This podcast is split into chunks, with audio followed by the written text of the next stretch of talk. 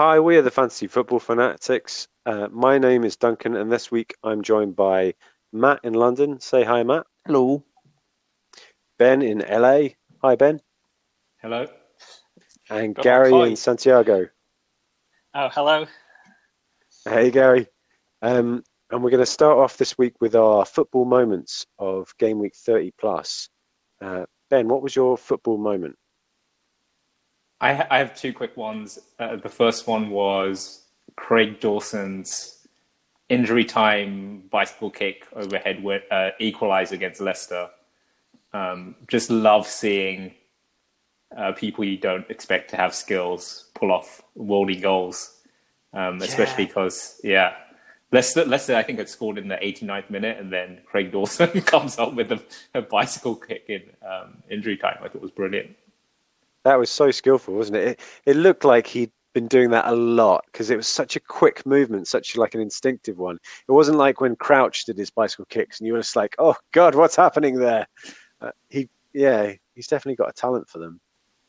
Yeah, and uh, my, my second one was uh, on my Twitter timeline, saw um, Arsenal Fan T V after after Brighton had scored their winner, and they were melt they were melting down, uh, which was pretty funny because they were already very upset that you were you were drawing with Brighton, and then when you when you lost, they kind of lost it, which I thought was pretty funny.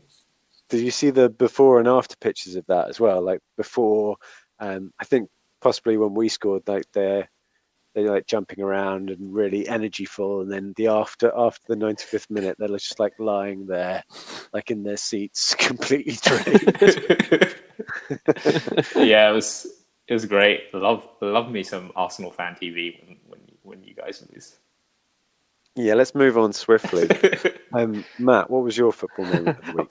Well, if you're looking to move on swiftly, um, what I what I've really enjoyed about the return of football is essentially the, the banter and the WhatsApp chats and the Twitter that you can all just talk about the games. And uh, David Luiz's uh, twenty-six minute cameo uh, was fantastic, uh, sort of ammunition for that. Uh, and there's been some many many funny memes. Uh, with his uh, sending off and uh, basically just completely ruining Arsenal's uh, day. Uh, it was uh, really, really amusing.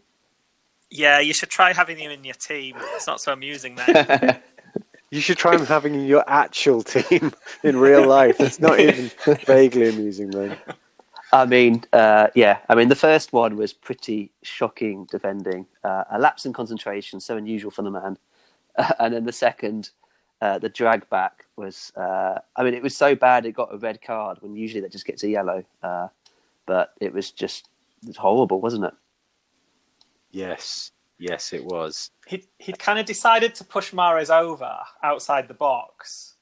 And then he just couldn't quite push him hard enough. So he just kept pushing him and pushing him and pushing him until he, until suddenly realised he was five yards inside the box. Yeah, Matt, one good one I saw was, um, I saw a comment which was, yeah, Virgil van Dijk is good, but lacks the ability to take over a game quite like David Luiz. All the headlines, all the time. Yeah, I liked the one where they said uh, Brighton were appealing the red card uh, to try and get him to play. Oh, yeah, that was good. How about you, Gary? What was your football moment of the week? Uh, so... My football moment was my new T V, basically. I, I, I bought this T V about three months ago to, like, ah, I can really kind of watch the football in high definition and get into it. And it's just seen no action since then. It's, it's basically been, uh, yeah, K-League highlights or old matches on YouTube. So it actually got a proper spin out this time. Um, and so, yeah, obviously being in Chile, I'm listening to, we've got, like, E S P N two. So it was listening to the games with the Spanish commentary, which um, I kind of zoned in and out of a little bit. But there were there were certain things that I picked up on that were kind of a bit bizarre. Um, so I was, in particular, I was watching Norwich Southampton. I only watched the first half of the game, but the, I just kept getting distracted and just hearing like "Nuevo Messi, Nuevo Messi," so like the new Messi.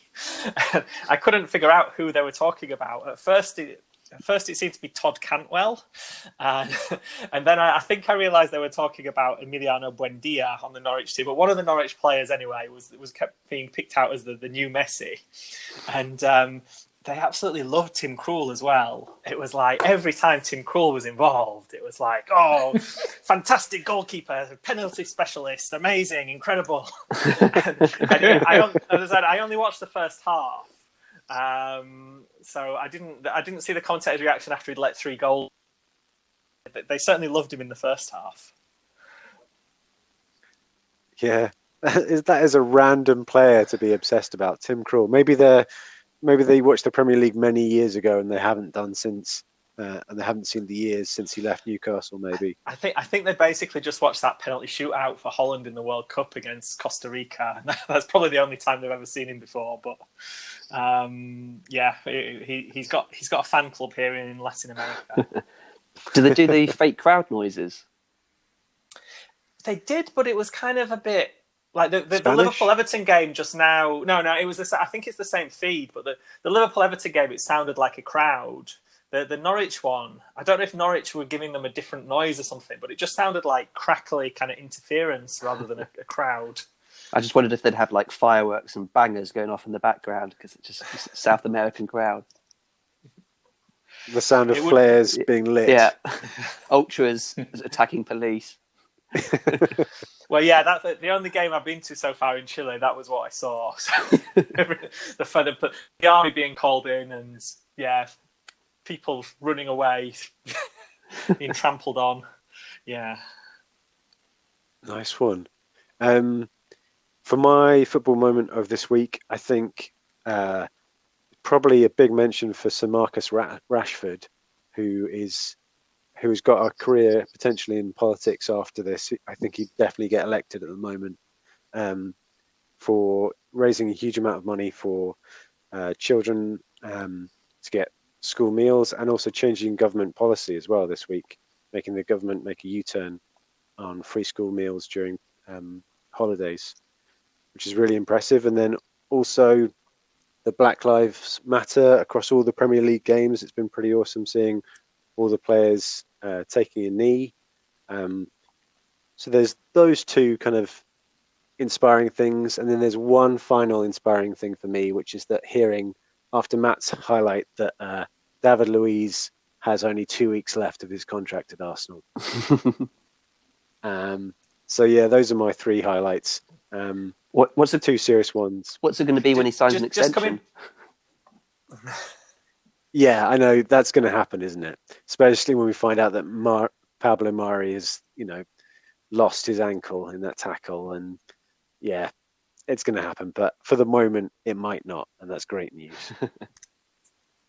Coming back to the Black Lives Matter thing, it, it kind of helped made me realise how few of the Premier League players I recognise by sight these days.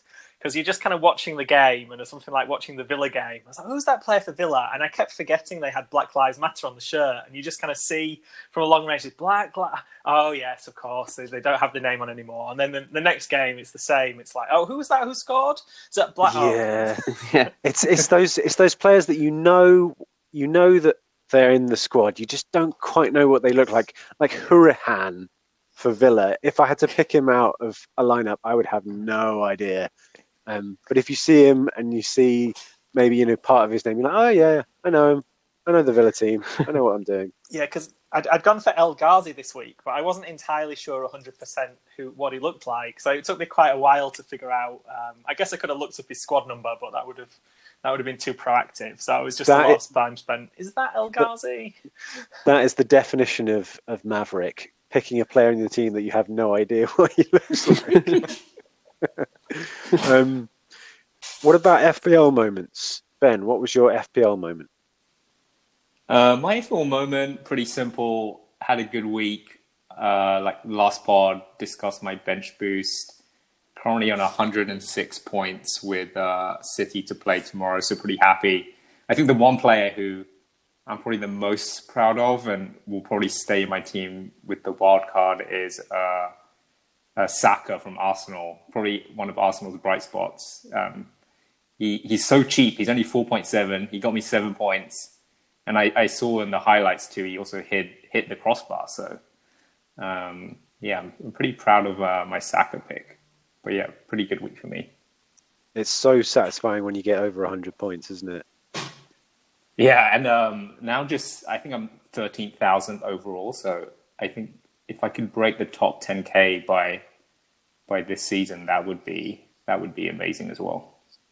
Although tainted by the fact that it's probably because a lot of people haven't come back to the game, so really not a massive achievement. So let's move on. Um, Matt, what was your F P L moment?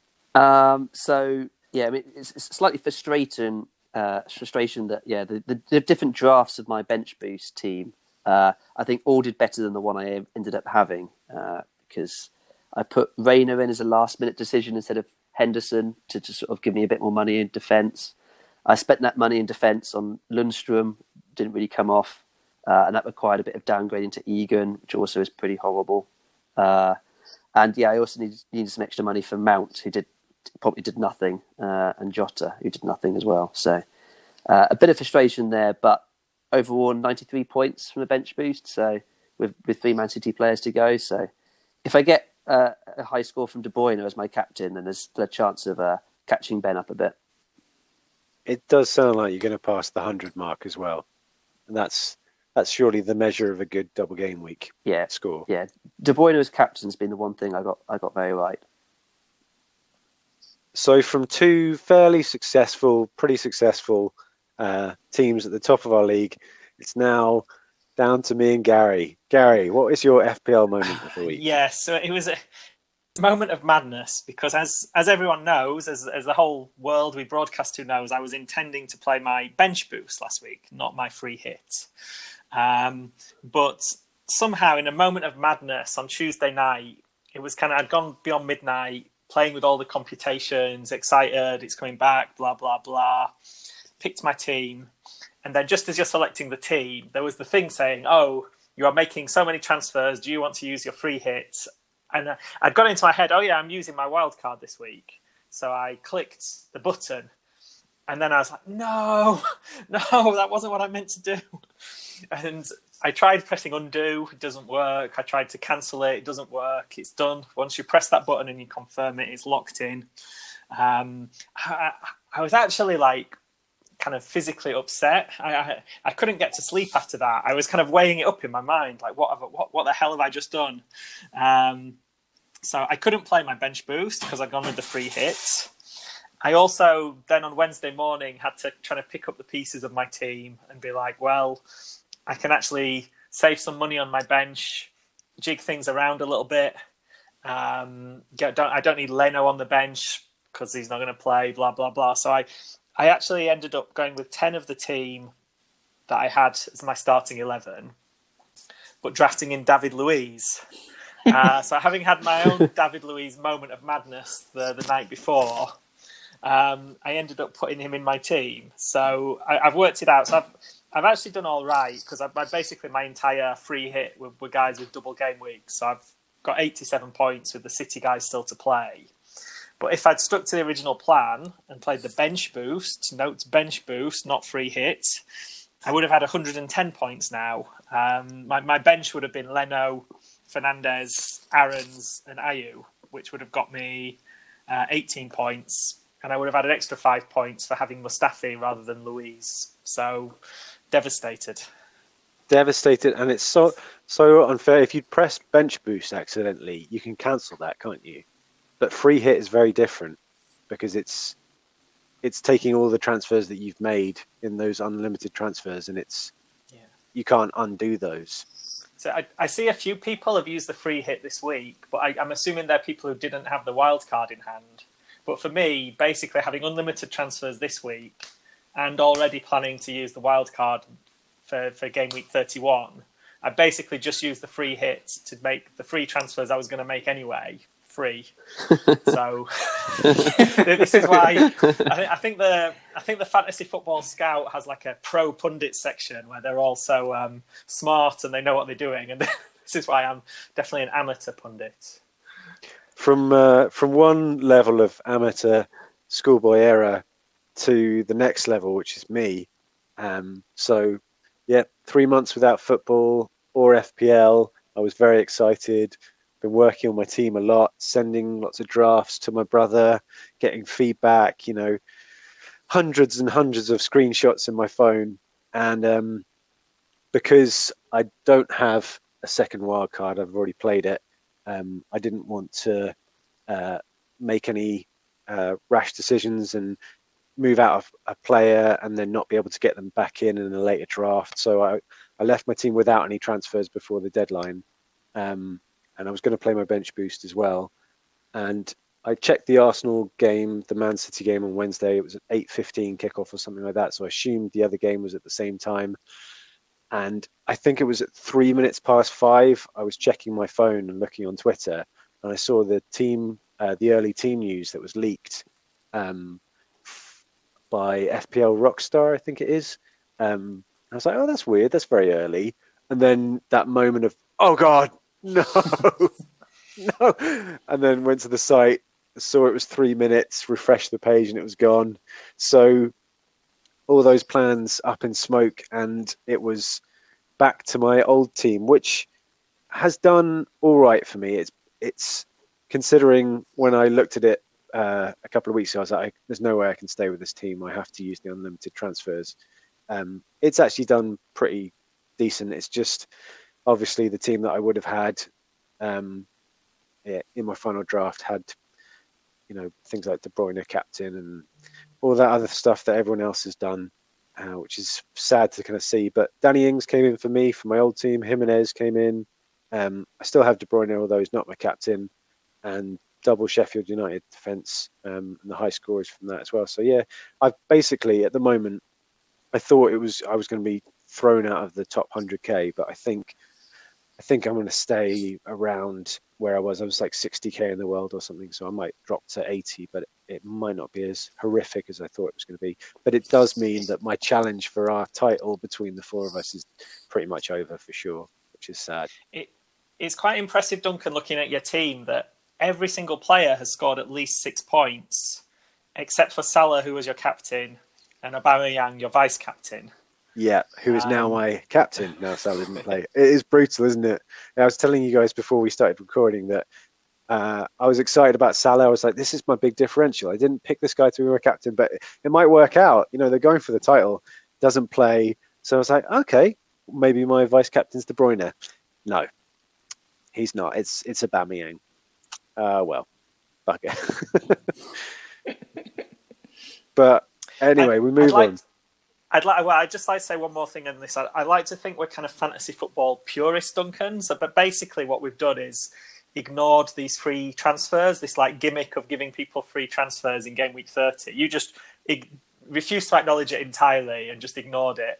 And I've wasted my free hit by by saying no. I'm not going to take your free transfers. I'm going to take my free hit, use my chip, and uh, we'll, we'll we'll play by the original rules, not some rules invented halfway through the season with five substitutes and water breaks. Nonsense. If by some miracle you and me, or one of us, ends up winning our mini league, um, then it will be all the greater. Um, it will live on in in history as one of the greatest comebacks in F P L, yeah, um, but it's not going to happen. So hey, everyone, everyone loves a flawed hero, yeah, an idiot who wins. um, let's let's take a break, and when we come back, we're going to preview the next two uh, game weeks coming up. I will move it, move it, move it. I will move it, move it, move it. I will move it, move it, move it. Okay, we're going to preview game weeks thirty plus and thirty-two plus, because they're both going to take place before our next podcast. So thirty-one uh, plus gonna... and thirty-two plus. Sorry, thank you, Gary. You're on it. Um, so instead of going through twenty fixtures, um, which would take a long time, and there's not a lot of time before uh, these fixtures actually take place, instead we're going to talk about um, some teams that we're interested in for these two fixtures. So Ben, who's the first team you want to talk about? Uh, so the first team I want to talk about is Wolves, who beat West Ham away two nil. Um, obviously going for Champions League, now level with Man United on points. Just a really impressive performance. Looked like they basically continued from where they left off. Um, so I'm wildcarding this week and will definitely have three Wolves players um, in my team. Um, for my for my bench boost, I had Doherty. Um, at six point three, I think he's getting close to to must-have. Um, he got an assist again, and I think three bonus as well. Um, so I think he's a good pick. Obviously, Jimenez, eight point one, scored another goal. Um, I know Matt had Jota. Jota, I thought, was unlucky too. Um, had a couple chances that he missed. Um, one of the budget options I like is uh, Roman Saïss at four point six. Um, he also picks up sneaky bonus as well, and such a good value, I think, as well. Um, and then Adama Traore didn't start, but at five point seven, um, when he came on, he really changed the game and was just going past people for fun. He got an assist as well. And I think if you look at Wolves' run-in until the end of the season, um, really favourable fixtures. They've got Bournemouth, Villa, Arsenal. Sorry, Arsenal is a favourable fixture. Um, Sheffield United, Everton, Burnley, Palace. It's it's a really good run. So, yeah, I'm all about the Wolves players, and, and we'll have three in my team going forward. Yeah, especially those, well, next three fixtures. Bournemouth at home, looking pretty bad at the back. Villa, always pretty bad at the back. And Arsenal, how many centre-backs will they have in three games' time? Yeah, it's a really good shout. So which three are you going to be going with? Which are your top three? Is it the ones you mentioned, Doherty, Jimenez and Saïss? Yeah, although I, I have thought about Jota um, to block Matt, but I, I won't. I don't think I'll go with him. Thing about between the two of them, Jota and Jimenez. Jimenez is so consistent that he never has a massive haul. He never gets an eighteen points, whereas Jota, I, I think, is more likely to do that. And he has that kind of end of the season thing. He did that last season, kind of got into his stride towards the end of the season. Um, obviously, strides a bit rich, you know, we've played one game and it's basically pre-season, but um yeah, maybe that kind of explosive thing is the choice between the two. And yeah, you got to block him. You got to love a blocking move at this time of the season, surely. um yeah, maybe we'll, I'll think about it. Would you guys throw anyone else into the, the hat from Wolves, or do you think those three are, are the best? Well, I've had Saïss for a while, a while, so he's he's kind of jumping on my Saïss bandwagon. But yeah, I think Wolves, they they went through the first half of the season just letting, they seemed to concede one goal every game, which was quite annoying for their defenders. But then five clean sheets in the last six. I think Do- Doherty's got fifty-two points in the last six games. And Saïss has got um, nearly as many, twenty-four, thirty-two, thirty-nine. So yeah, the, the Wolves defence is looking good. The the only wildcard player I'd say, I mean, I think the, the five you've, you've named, the, the key ones, uh, either really good prices or just scoring great points, is uh, Neto scored a hell of a goal. So I don't know if that's the start of something great for a little while, but uh, that's quite a maverick move to go Neto, I think. Yeah, maybe one to watch for next season. Um, nice one. Matt, how about you? What's your who are your first team you want to talk about? Um, so the first team I want to talk about is Spurs. Um, who I think just a little bit of an interesting team. They've got two good fixtures coming up. Um, so they've got uh, West Ham, and then uh, they've got, um, who, who is it? I'm just looking down, uh, Sheffield United. And Sheffield United, obviously, uh, I think higher than the league still at the moment, but uh, they've had a pretty bad couple of fixtures. So they, they look like they're maybe not quite returning to, to the same form.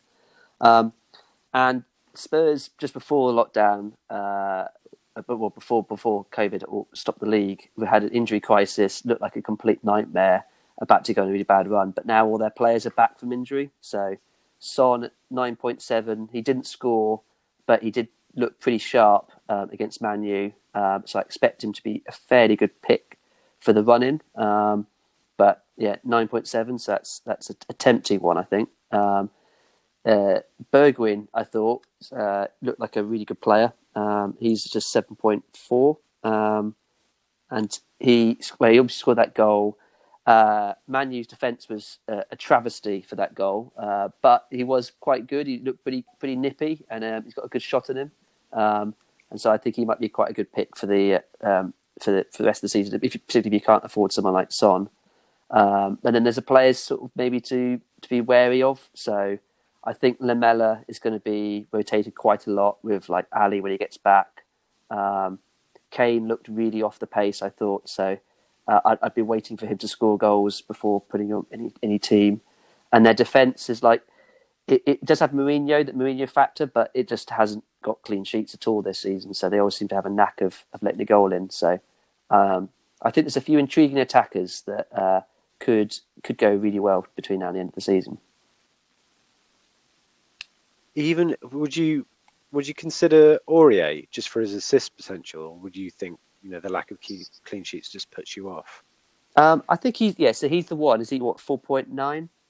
Yeah. So it's not a bad price, Aurier. Uh, as you say, he got assist potential, and if he gets an assist, then he's on for a bonus point. Um, but I mean, I, I'm not personally going for him, but I think he's he's a pretty decent pick. Um, I just I think he's sort of in that in between pricing at the moment, where he's not quite cheap, but he's not premium. Um, and yeah, there's particularly like Wolves players like Saïss. Do, yeah, do you want to spend the money on on Aurier? Uh, is the question mark. So, seven assists this season. It's quite pretty pretty consistent. But um, but yeah, I totally agree about the clean sheet thing. Until they sort that out, then it, it's a bit of a risk. Yeah. Anyone else from Spurs that you're interested in? Would you would you go back to Dele Alli? He was he was kind of Mourinho's wonder wonder boy for a little bit. So um, there's came to the club. Just a touch of wait and see, I guess. I mean, I think they've got a pretty juicy fixture of West Ham coming up. Um, so it would be interesting to see how those attacking players go. I mean, I think they're quite well set up with lots of lots of attacking talent. Because even if Kane off form will, will set players up. So if Ali gets back and gets back in the team and gets back on the form he was on, then yeah, I think he'd be a really great pick. Um, and, and equally, Bergwijn at the moment looks like a decent pick, but he, is he going to get rotated between now and the end of the season because um, because the other like flyers like Lucas Moura come back? Um, So we, we shall see, but I think they're just they're quite intriguing, and if you're looking to catch people up, then uh, maybe they're the ones to go for. Would anyone else jump in with any Spurs players, or should we move on?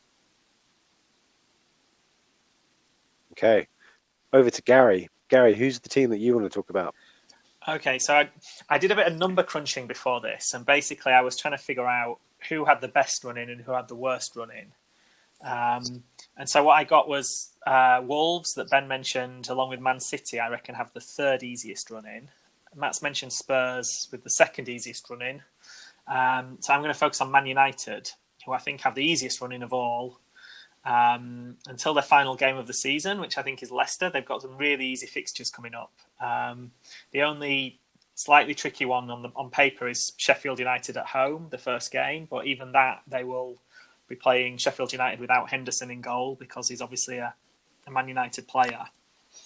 So um, I think there's plenty of options for Man U. Um, and without and without Egan as well with the suspension. Yeah, yeah. Um, so and we've seen that Sheffield United's squad depth, perhaps they've they've gone with the same same eleven over and over again. So untested, really, some of their their players. So yeah, I, I think when you're looking at Man United, I. I think particularly at this stage of the season where you don't know, there might be random players being rested like we just saw with Mo Salah at Everton. Um, you might want to kind of not have some of these luxury ten million plus options in midfield. You're kind of De Bruyne, Salah, Mane. Um, and in favour of that, you might want to pack your bench with a bit more strength. And in that case, kind of Manchester United have a lot of these kind of premium, like, uh, or... sort of Tesco finest. It's not quite Waitrose, but you, you've got um, you've got Martial at uh, eight million, Fernandes at eight point six, and Pogba at eight point three. Um, and those are the kind of players that, if you're not going to go with Mane and Salah, or Mane and De Bruyne, you want to save a couple of million, then suddenly these players become quite tempting options. Um, I'm planning on perhaps getting Fernandes just because everybody else in our mini league seems to have him. So he's he's really starting to annoy me now. Um, and he's, he's got forty-seven points in six games. So he's doing incredibly well so far. Uh, all the dodgy penalties that Man United get. Um, Martial, though, I, I had him earlier on in the season. And uh, obviously you get the bonus here of a, a midfielder playing up front. So he's definitely worth a look out. And then Pogba had that little cameo. Uh, created the goal out of nothing. Um, so it's perhaps, um, as I say, it's a bit of a gamble with Pogba that he's going to start, but he might be a, a bit of a more of a maverick player to go for.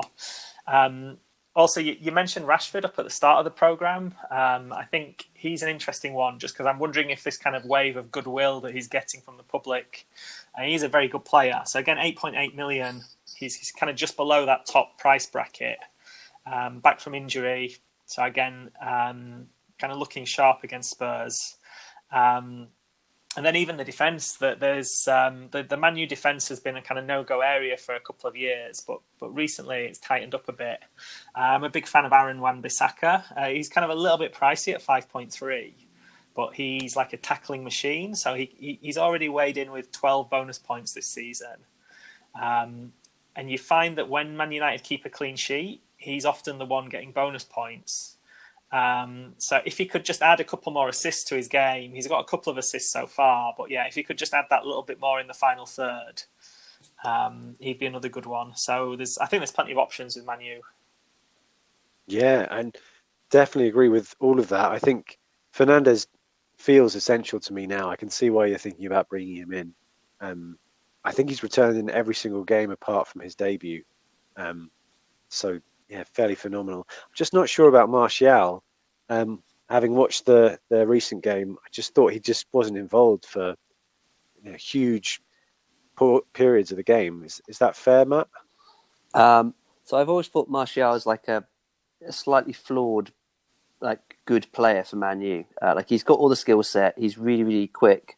He's really good on the uh, good technique. He's got a great shot, but he just lacks a slight like uh, sort of game. Uh, brain where he just doesn't quite know the runs to make, uh, he which means he drifts out of games sometimes. Uh, but I think that can be deceptive in a game like against Tottenham where they're just sat really deep.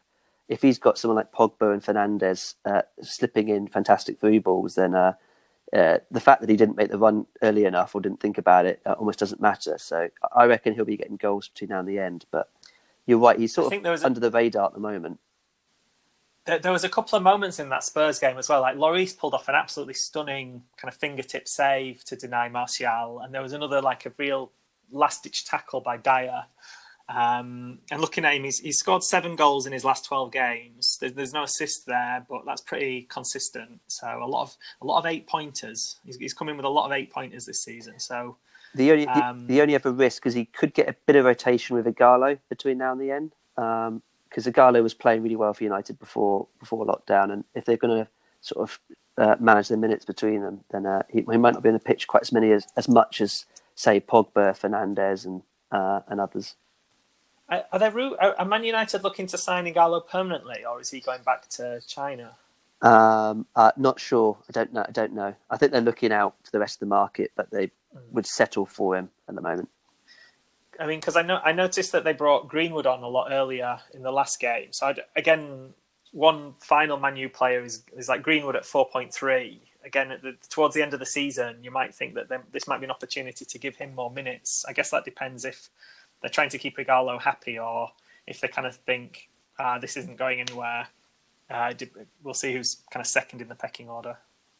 Yeah, I mean, Greenwood is like he's the hot prospect. Uh, everyone, re- all the fans really, really love Greenwood uh, and wish he would play more. I think Solskjaer's just managing his minutes as a youngster, just breaking into his first season. So uh, I don't think it's the lack of talent or lack of faith in him. I think it's it's more of a they, they limit his game time partly just to to manage his career. Um, next up, I think it's it's me with with my first team. Um, so. You guys have gone with some pretty impressive teams, Man United, Spurs, uh, Wolves. Um, I'm going to come in with Newcastle, Newcastle United, mainly because uh, sorting by um, the next two fixtures, so thirty-one plus and thirty-two plus, um, Newcastle are kind of have the second best fixture rating on Fantasy Football Scout's season ticker. Um, they're playing against Villa at home, which is pretty tantalising, and Bournemouth away, both teams that are kind of struggling a bit at the moment. Um, and I just think having having seen what they've done against Sheffield United, slightly unexpected three nil win, and just generally what they've done in the season as a whole, I think there's some really good options for people on wildcard or, or if you just want to take a few punts before you wildcard in a few game weeks' time. Um, I think a lot of people have already brought in uh, Jamal Sells as a bit of an enabler. four point three, I think um, he's their captain. He's going to play if he's fit, pretty much. He does. He has had goal threat in, in seasons gone by. He's only got one this season, um, but it's just so cheap. And for a defence that does know how to keep clean sheets in the fixtures where you, you would hope that they would, I think it's fair to say. So him, there's Fernandes in there at four point six, another kind of competitor with Saïss at that price. Um, I think the really exciting one in defence at the moment for for Newcastle is Richie, who hasn't played much this season, um, but in kind of recent games, he's been moved from playing left back where he was um, to left midfield. Um, so goal and assist in this game week, um, and obviously he's also on penalties as well. So that's something that he hasn't used yet uh, this season, I don't think. But uh, if you know if he pops up with that and they get a clean sheet, it's another fifteen point return or something like that. So I think if you're behind in your mini league and you're looking to climb a little bit, that's a differential that no one is going to have, and three nice fixtures. You know, even after the Bournemouth game, there's West Ham at home. Um, so, yeah, if you're looking to climb, that's an interesting one. It's worth worth thinking about. And also, as a bit of fun, um, Alan Saint-Maximin, he is just a, a fun player. Um, two goals in his last game. Um, and if, if Newcastle are going to get anything attacking-wise, he seems to be involved. Um, and, you know, pretty cheap as well. I think he's about five point four. Um, so yeah, mostly in the defence, obviously, with Newcastle, um, similar to Sheffield United, just picking the defensive players. But if you want to take a bit of a flutter, then Saint-Maximin's good fun as well. Okay. No Joe Linton. No Joe Linton. No, he nearly made it into my football uh, moment of the week, or F P L moment of the week. But did you see the chance he had earlier in the game before he, he scored his goal? He was through on goal. It was all looking good, clean through, and he pretty much kind of just shot, slightly missed the ball, hit the floor, and then fell over flat on his face. It's like the definition of fluffing it.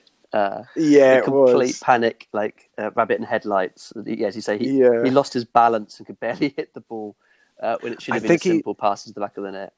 He's clearly not a player who likes being put through on goal, because whenever I've seen him do that, he fluffs it up massively. I think he's a player who likes a cross coming in, finishing it with one touch with the head or with the foot, um, like he did with his goal. But yeah, definitely not a one-on-one finisher. Um, that would be very punty to put him in.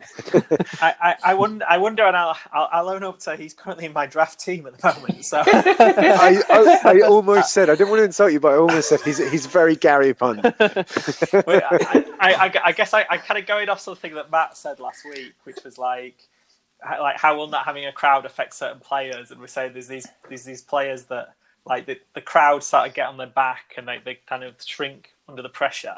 So you kind of think if he'd done that falling flat on his face in front of a full Saint James's Park, he would have completely lost his confidence for the rest of the game. But the fact that he managed to score kind of later on in the game, um, and also there's not many good strikers. He's five point five million, and he's got some some pretty easy fixtures, and he plays he plays every week.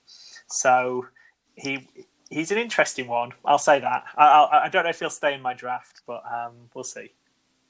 Please, please, Gary, please. Wow. It's just good fun. Um, Ben, how about you? Who's your next team you want to talk about?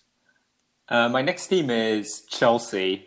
I think Chelsea an interesting one because, you know, a lot to play for, have pretty good fixtures after Man City next. Um, but my issue with Chelsea is they don't really have, like, a main man um, to go to. So They, it seems like they spread out their points. So I was looking at a couple of players. Um, Azpilicueta today got two assists, five point nine, but I think he'll be rotated with Reece James. I I've, have a couple wildcard drafts with Alonso at six point two. Um, he also looks very attacking, but just like today against a woeful Villa, they still have a habit of conceding um, the odd goal. Um, I thought Mason Mount was actually probably the pick of their players and maybe the most nailed on at six point two. Um, and I think he was unlucky not to get any points today. um, which I think was unfortunate for Matt, because I think he, he did play pretty well. Um, and then Pulisic came on at six point nine, who, who scored a goal as well. Um, I think my issue is n- there's too much rotation and too deep a bench, so I, I'm really unsure on who to pick. Even like the early season favourite, Tammy Abraham, what, I mean, didn't start today. Um, Giroud played. Um, then you have like Loftus-Cheek, Callum Hudson-Odoi, Willian. Um, so yeah, I think Chelsea are a really intriguing team. I think they play really well. I think I fancy them to get Champions League. I, I just am really confused on who to get, so I may just avoid everyone. It's a weird one, isn't it? With Tammy, everyone um, on Fantasy Football Scout was saying, you know, he's the pick of your one week, um, you know, non-double game week players to have on your bench boost, and he doesn't even start. Giroud's actually got um, four returns in his last game, four games, so for Chelsea. So maybe he is the main man for Chelsea at the moment. Maybe um, Lampard's had a change of heart recently. It's tricky. Uh, yeah, I agree about Chelsea. Yeah, it just feels strange because they do play really well. And I do imagine them battering a couple of teams. They they should have battered Villa today, but it, it's just the risk of not knowing who to pick. So I think, yeah. I, I think um, Azpilicueta, you know, looking at his minutes this season, it's a phenomenal number of ninety minutes games. He doesn't really seem to be that heavily rotated at all, but just his price, you know, five point nine for a player who's really going to only offer you bonus and clean sheets. Um, it's not really enough for me, I don't think. Yeah. Okay. Matt, you're up next. Who's your second team? Um, so my next team is uh, Man City, um, who I think, uh, I mean, we've talked, spoken quite a lot about them. Um, Everyone has been looking at Man City really closely because they've had this double game week fixture. But um, looking ahead, they've got um, what on paper is a bit bit of tougher fixtures, but they're Man City, so they'll, they'll probably win them all, um, right? So I think the the challenge is is picking the the Man City players in amongst the rotation. Um, so I think most play most teams should probably still keep with De Bruyne because he's pretty amazing, um, and his price isn't bad for how amazing he is. Um, I think Aguero owners will be uh, maybe scratching their heads and wondering if they should sell up now. Um, and we'll see, I guess, with tomorrow's fixture, whether whether he comes good with that one. Because um, he was on the bench and he almost scored when he did come on. But um, if he gets more minutes, then he's bound to score again. Uh, so we'll, we'll see with him. Uh, Jesus is getting minutes. Uh, is not a bad sort of a cheaper pick um, for, as a striker, because I reckon he's going to share almost equal minutes of Aguero between now and the end of the season, which means he'll, he'll have lots of chances to get goals. Um, and then Sterling started really well. Uh, like he's he's quite pricey at eleven point seven, but um, I guess it, he wasn't worth it before before lockdown uh, because he just didn't seem to be scoring or assisting nearly enough. And even though he seemed to be playing quite well, his underlying stats are pretty good. Whereas he started pretty well now, so uh, Sterling could be one of those uh, really good picks if you can, anyone can squeeze him into their team, uh, and maybe the sort of the the wildcard like alternative to picking Salah or Mane is you go go Sterling instead, um, and then finally the other players like Mahrez, Sane, Bernardo Silva, mid-price ish to, to expensive midfielders that uh, one or One, one or two of them will get some decent minutes between now and the end of the season and probably get goals and assists. So uh, it, I guess it's a difficult one. It's a bit punty to go for one of them. But again, if you're looking to catch up in mini league, someone like Mahrez could uh, could be the real diff- good diff- differential. Um, and then finally, defence. Uh, I think there's less less attractive options there because I think that most of them are slightly priced out of it. But I think um, once to think about Laporte will be there every minute. When he plays, they get a lot more clean sheets, so it's sometimes worthwhile having a Man City defender when Laporte's in the team. Um, and then on, on the fullbacks, uh, like Walker and Mendy are like the cheaper options than uh, than going Laporte, but you'd be getting the the defence. I guess the only question mark of those two is if they play every game, because City again have amazing squad depth and can rotate quite quite merrily at, at fullback. So uh, they played the last game, but will will they keep playing? Uh, out of them, I probably prefer Mendy because uh, I just think he's, he's better going forward. Uh, so he's he's another one that might get some points between now and the end of the season. Yeah, I agree with most of that. It's just just the Mendy shout. I think um, having watched him against Arsenal, he was just he seemed to be playing so much within himself um, and not being the marauding kind of essentially left winger that we saw before he got that injury. He seemed to be sitting back so much more. Um, yeah, I don't know if that's a tactical thing against Arsenal, but... Um, His his underlying stats, like his bonus points, he, he was accumulating quite a lot because I think he was really quite integral to a lot of what they did. But um, mm. in fact, he did he got a bonus point because he in the three nil win and he didn't do anything. So uh, he, he seems to be a bit of a bonus point magnet potentially. Yeah, I'd, I'd, I'd just add the great the great thing about City, I think, is with the the Champions League coming up in August, they'll be really wanting to keep the intensity going. So the I don't think they'll tail off at the end of the season because everyone will want to be in the team for the, the Champions League. Yeah, that's a good shout. I think also um, on the kind of fitness side of things, Pep uh, had some quotes before uh, the deadline for this game week, and he said, "You know, I'm gonna I'm gonna rotate. I'm gonna use all the players um, for fitness because we're gonna need to. There's so many games." But he picked out Walker and Sterling. Um, And I think possibly Bernardo Silva as players that didn't need so much conditioning work, so much kind of fitness training as the others. Um, so maybe that helps in terms of minutes as well. Good shout. But yeah, but we'll have to see. Um, Gary, who's your second team you want to talk about? Um, so I was kind of, again, on the same theme. I was looking at the teams that have the easiest fixtures. So we've gone through all of those. And then... which of the kind of mid-price teams have got reasonable-looking fixtures? So from here, the ones I picked out that that had um, that they were all joint fifth on my list of the easiest fixtures were Burnley, Everton, uh, Leicester, who aren't really a mid-price team, Newcastle, Watford, and West Ham. So they'd all got the same score on my spreadsheet that I've just created for fixture easiness. Um, so you you covered Newcastle there. I think even more interesting than Newcastle is Watford. Um, so I'd kind of add to this as well. I caught bits of the Leicester game and it was a really good end-to-end game between two teams that were kind of attacking. Uh, it could have easily been more of a three three than a one one. Um, but and, and then with Watford, you've kind of still got that form just before the break where they beat Liverpool three nil. Um, so I think Pearson is really getting a, a kind of a good solid team together there with them. Um, so... I think there's plenty to look at in the Watford squad. Uh, so my personal pick would be Decore, who I think a lot of us picked out at the start of the season. Uh, and he had a very, very quiet start. But now he seems to be given this kind of license to be the one breaking into the box in the in the midfield, um, getting into a lot of dangerous positions. Uh, he has scored a few goals um, in the couple of months before the before the break. And again, he was looking dangerous in that match.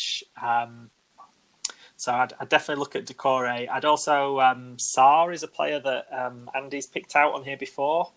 Um, and again, he was really behind their resurgence when they, they started turning it round a, a couple of months ago, uh, including two goals and assist against uh, Liverpool um, recently. So he's a good one. Um, I kind of come back to the forwards. There's this real dearth of, of good quality forwards. So you end up looking at some of the cheaper options. And here you've got Deeney at six point two. Um, and what Deeney offers you is ninety minutes most weeks. Um, he's on penalties. He gets the odd goal.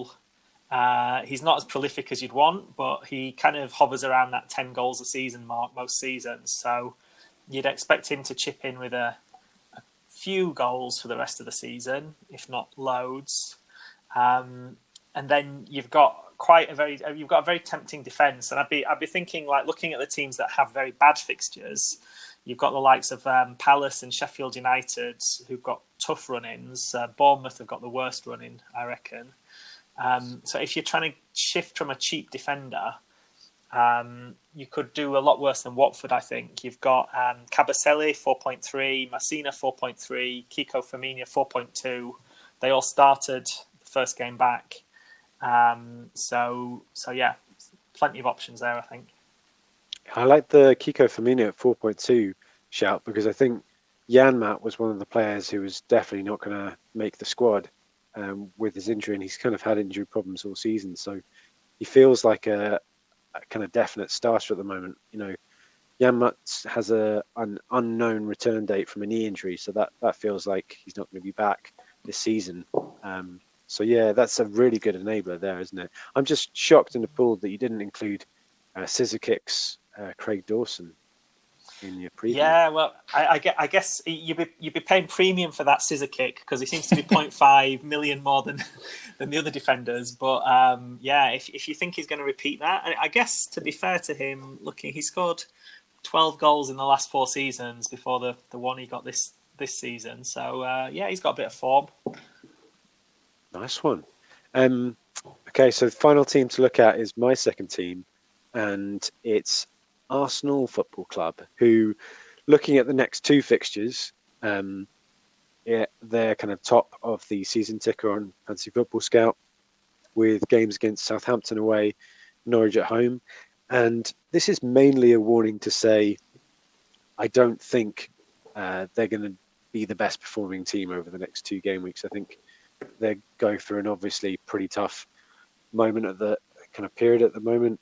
Um, they've just lost so many defenders, it's untrue. So they, at the moment, they have no David Luiz, no Socrates, no Chambers, um, no Pablo Mari. And Leno's just gone out with a really nasty-looking injury.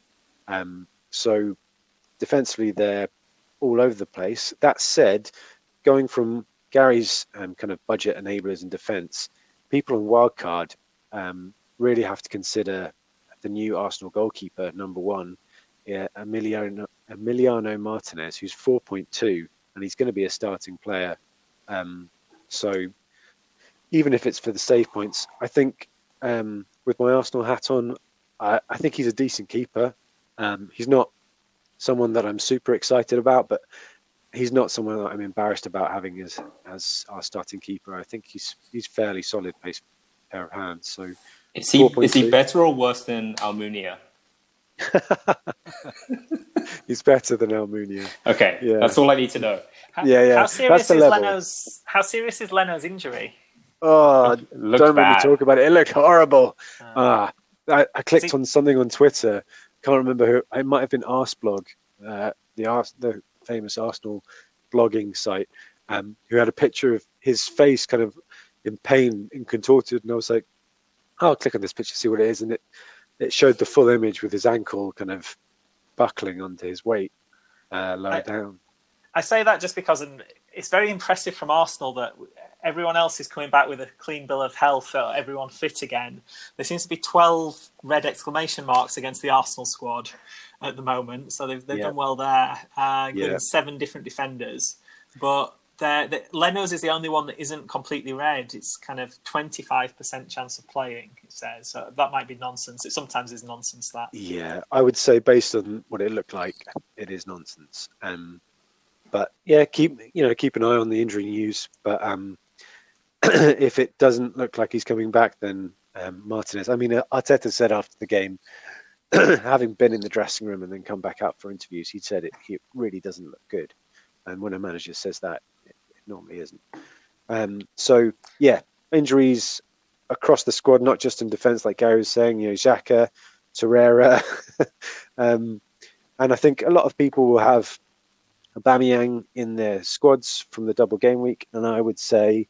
that he is your cash cow to cash in on uh, now if you want to move in for those uh, Man United players that Gary was talking about earlier. Fernandes, potentially essential, then I would cash in on Aubameyang, because even though these fixtures may look good on paper, I think Southampton are a bit of a bogey team for Arsenal. Um, and Norwich, yeah, they should be there for the taking, but um, I, th- I think you can do better than Aubameyang budget-wise. Spread that around your team at least. We'll get another big hitter in. Um, yeah, shout out to Ben and his call for getting Saka in his in his uh, bench boost team. I think he is the right uh, four point seven or four point six five, around that kind of bracket to have in your team at the moment. He started the last two games. Um, he's got an assist. He's hit the crossbar. He's looked pretty sharp. He is a really exciting player. Um, so yeah, you know, what a price to have a player starting for Arsenal in in the front three. Um, yeah, I think that's pretty much it.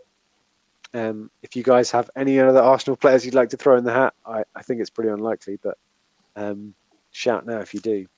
Is Nketiah worth it? Is it the really cheap budget striker?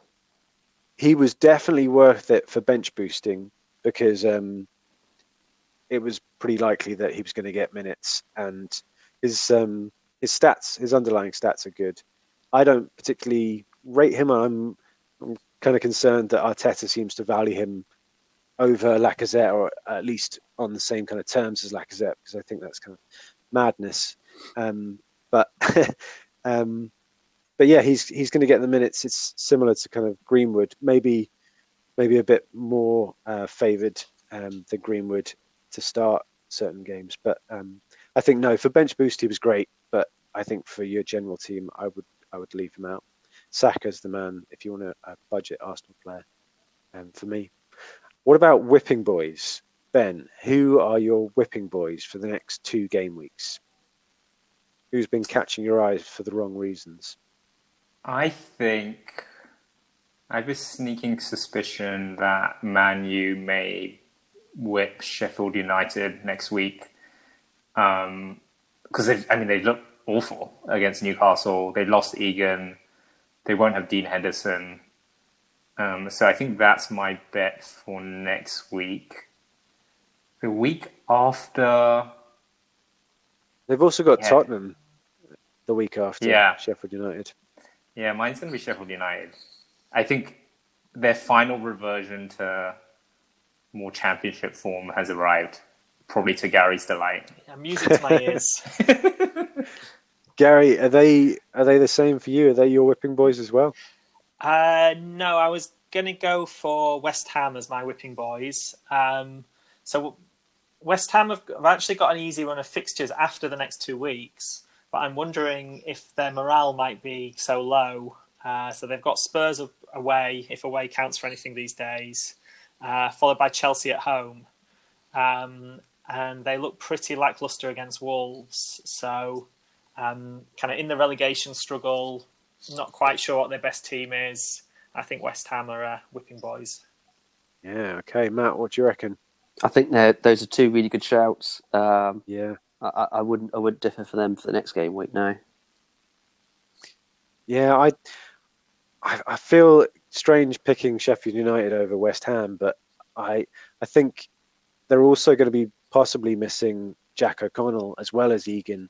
And, you know, they're a well-oiled machine, but when you take out quite a few parts from that machine, you know, what have you got left? I, I mean, we they've brought in that four point oh defender, uh, is it Robinson, uh, Jack Robinson for O'Connell, but now they've lost Egan as well. It's Jagielka going to play. It's I can't imagine him being an incredible overlapping centre-back, so um, the wheels might come off. But yeah, West Ham and Sheffield United, um, even Stevens for whipping boys, fair enough.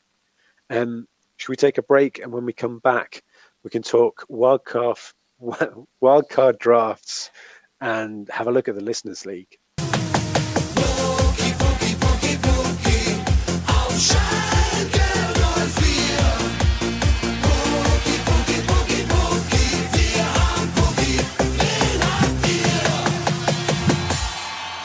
Okay, Ben, you're, you've activated your wildcard, is that correct? I have. Do you want to talk so us through I, your thinking? Um, yeah, so in terms of timing, I, I felt like I needed to do it. I, I've noticed there haven't been any price changes, which has been kind of strange. I don't know what, what exactly is happening. Um, but I wanted to do it because I just have a, all the players that I had for bench boosts aren't super well suited for the upcoming fixtures. So like triple Sheffield United, for example, was something I just wanted to get rid of. My Arsenal players, my Triple Villa players as well. So that's why I kind of activated it. Um, here's my draft. Not loving it, but curious what you guys think. So in goal, I have um, better than Manuel Almunia, Emiliano Martinez in goal. He's my number one. He's my number one goalkeeper. He's the new Messi, I think. Maybe he's the new Messi. Um, I just I... just coming back to Martinez, I, it brings me back to I, when, when I was working in China, there was like an Arsenal fan event there, and there was all these Chinese Arsenal fans waiting in eager anticipation to meet like Wenger, and they just signed Lacazette and all, all, Aubameyang and all these players. And the big reveal, the first Arsenal player out on stage, and like, and here he is, number twenty-five, Arsenal reserve goalkeeper, Emiliano Martinez. And everyone just kind of looked around, scratching their heads. Um, but yeah, it's straight my team with uh, Button as my reserve. Um, then at the back, I have Trent, uh, Doherty. Hold on, is, Ro- is your do you have M- Martinez and Button? Yeah, yeah. Wait. Whoa. um, it's a little bit maverick. Um, it, it, it's an enabler, so you'll see the rest of my team. So uh, I have Trent, uh, Doherty, and Saïss. Um, as my kind of starting three defenders, with Lascelles as one of my backups, and then hopefully someone who will never play. I wanted a four point oh, and it was between Ngakia at West Ham and Robinson at Sheffield United. I've gone for Ngakia because I, I, have a, I have a feeling Robinson will be dropped as soon as some of the Sheffield United players get fit again. Um, then in midfield, this is my big one that I'm not sure of, is Salah. I'm just kind of keeping him there because I have I have a feeling maybe he will try and get Golden Boot, or at least will try until they win the, the league. Then De Bruyne, um, then Heung-min Son that we've talked about, and Bruno Fernandes. Um, Saka as my fifth. And then up front, I have Rashford, Jimenez, Calvert-Lewin, who I, who I, will, I think I'll just play all the time. Um, Calvert-Lewin, I like the like I like the look of today, and then he may just be a short-term punt for Norwich away. Um, but if he keeps doing well, I, I may be happy to keep him in. Uh, but yeah, that's my team. Obviously, Martinez is the big, the big weak spot in this team.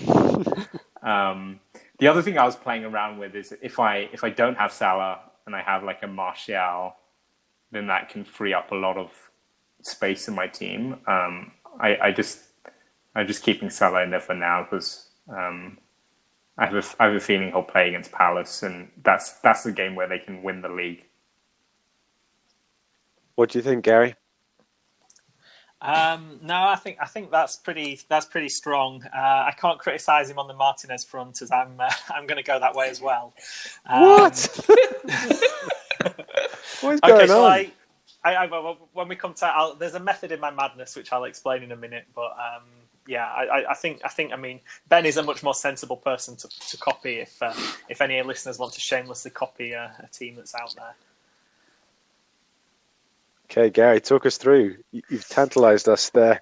It must be good. Okay, so I so as I mentioned, I stupidly used the free hit rather than the bench boost, which means I now have to try and play like use my bench boost in some form. Um, so this team is picked, bearing in mind I want to have fifteen players who I think will all play. Um, so it doesn't give me the option of having a couple of bench filler kind of for no no value. So I've in goal, I, I mentioned Watford earlier. I've gone for quite a lot of Watford. So I've gone for Ben Foster and that man, Emiliano Martinez. um, my defence, now this was a bit heartbreaking because I had to get rid of Trent, because uh, I just couldn't make this team work with fifteen starters without. So I've gone for Van Dijk instead. Uh, Wan-Bissaka, Saïss, who I've had for a while, Cabaselli from Watford, and Aurier from Spurs.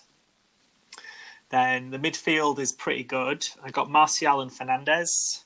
Um, maybe I should change to Pogba just as a maverick way of... Yeah, I don't know. We'll see. Uh, but other than that, Mane, De Bruyne and Decore. Uh, again, I think Decore is going to come good. Then up front, as previously trailed, Joe Linton.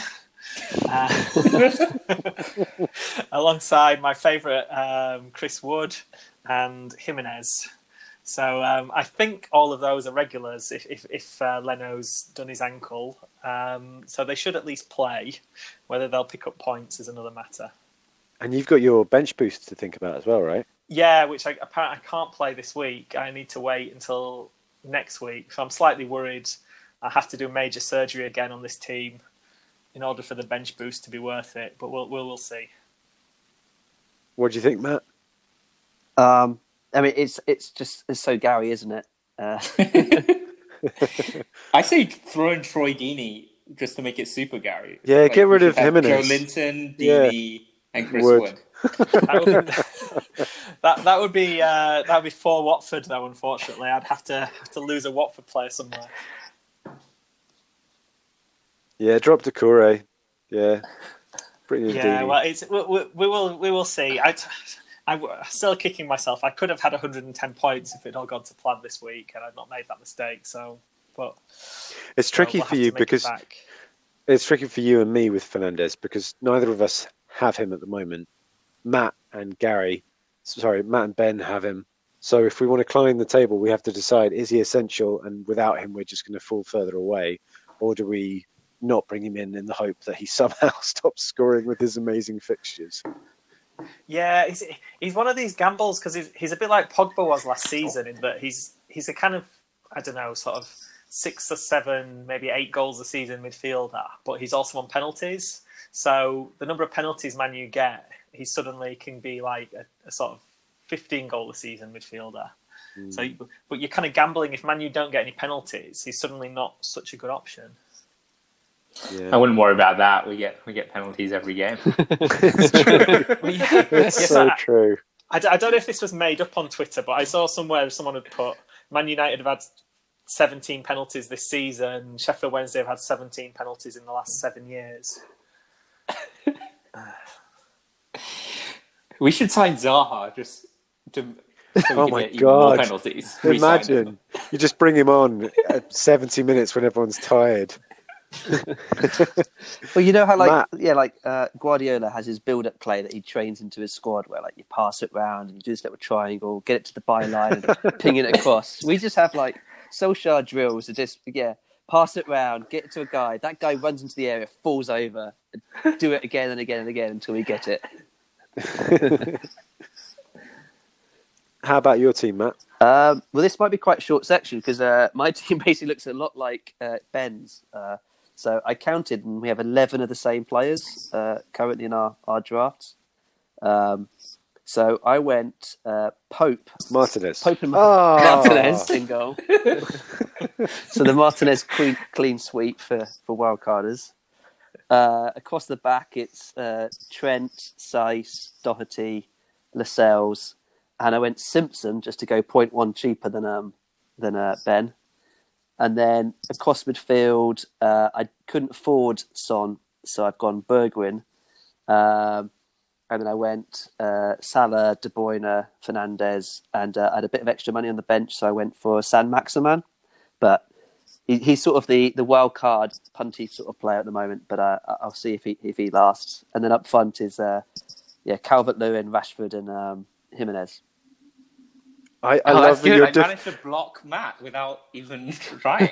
your your differentials to climb the table against Ben are Simpson and Saint Maximan, uh, and Pope in goal. And, and Pope. I hope, I hope and Pope. My goalkeeper will catch me up thirty points on Ben. Otherwise, and, the first eleven is exactly the same.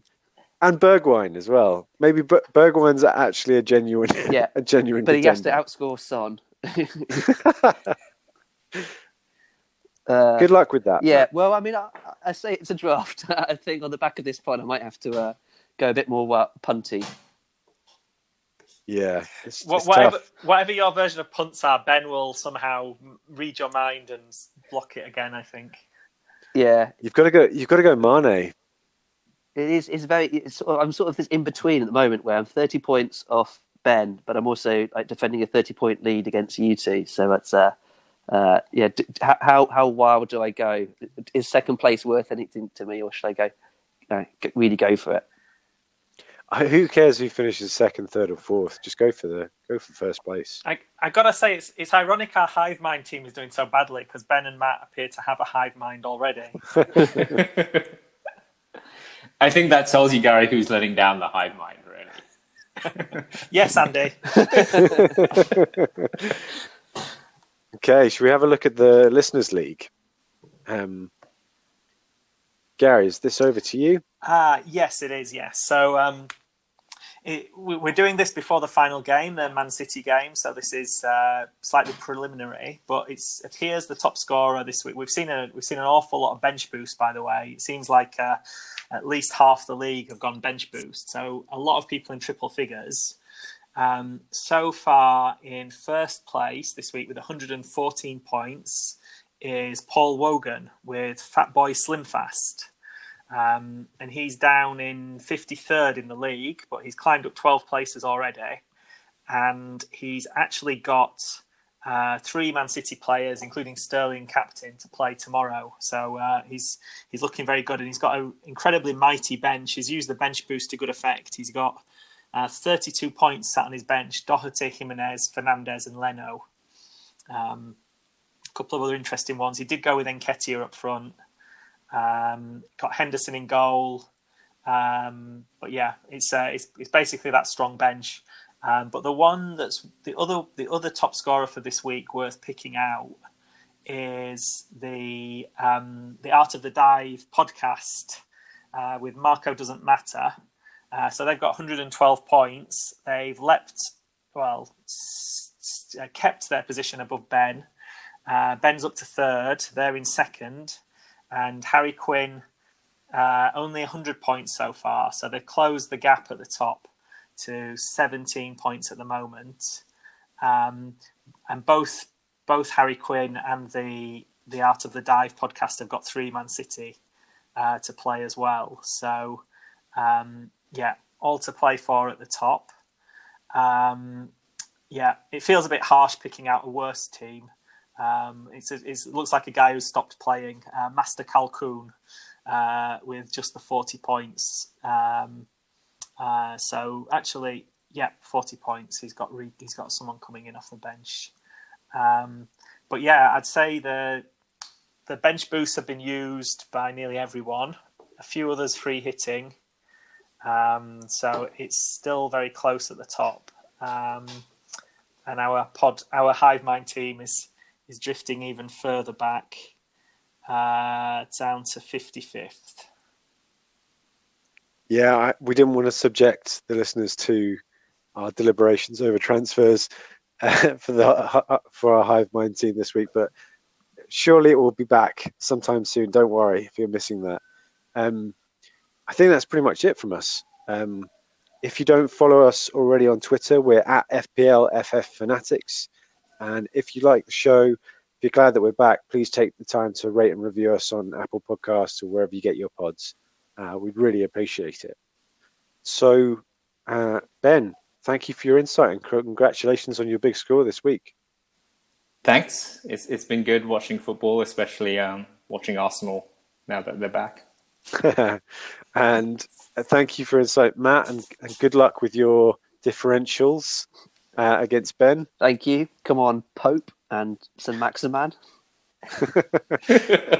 And thank you for your insight, Gary, and commiserations for for the free hit disaster. Yeah, it's a sad time, but I think Joe Linton will see me through. um, nice one, and we will speak to you guys next week. Thank you.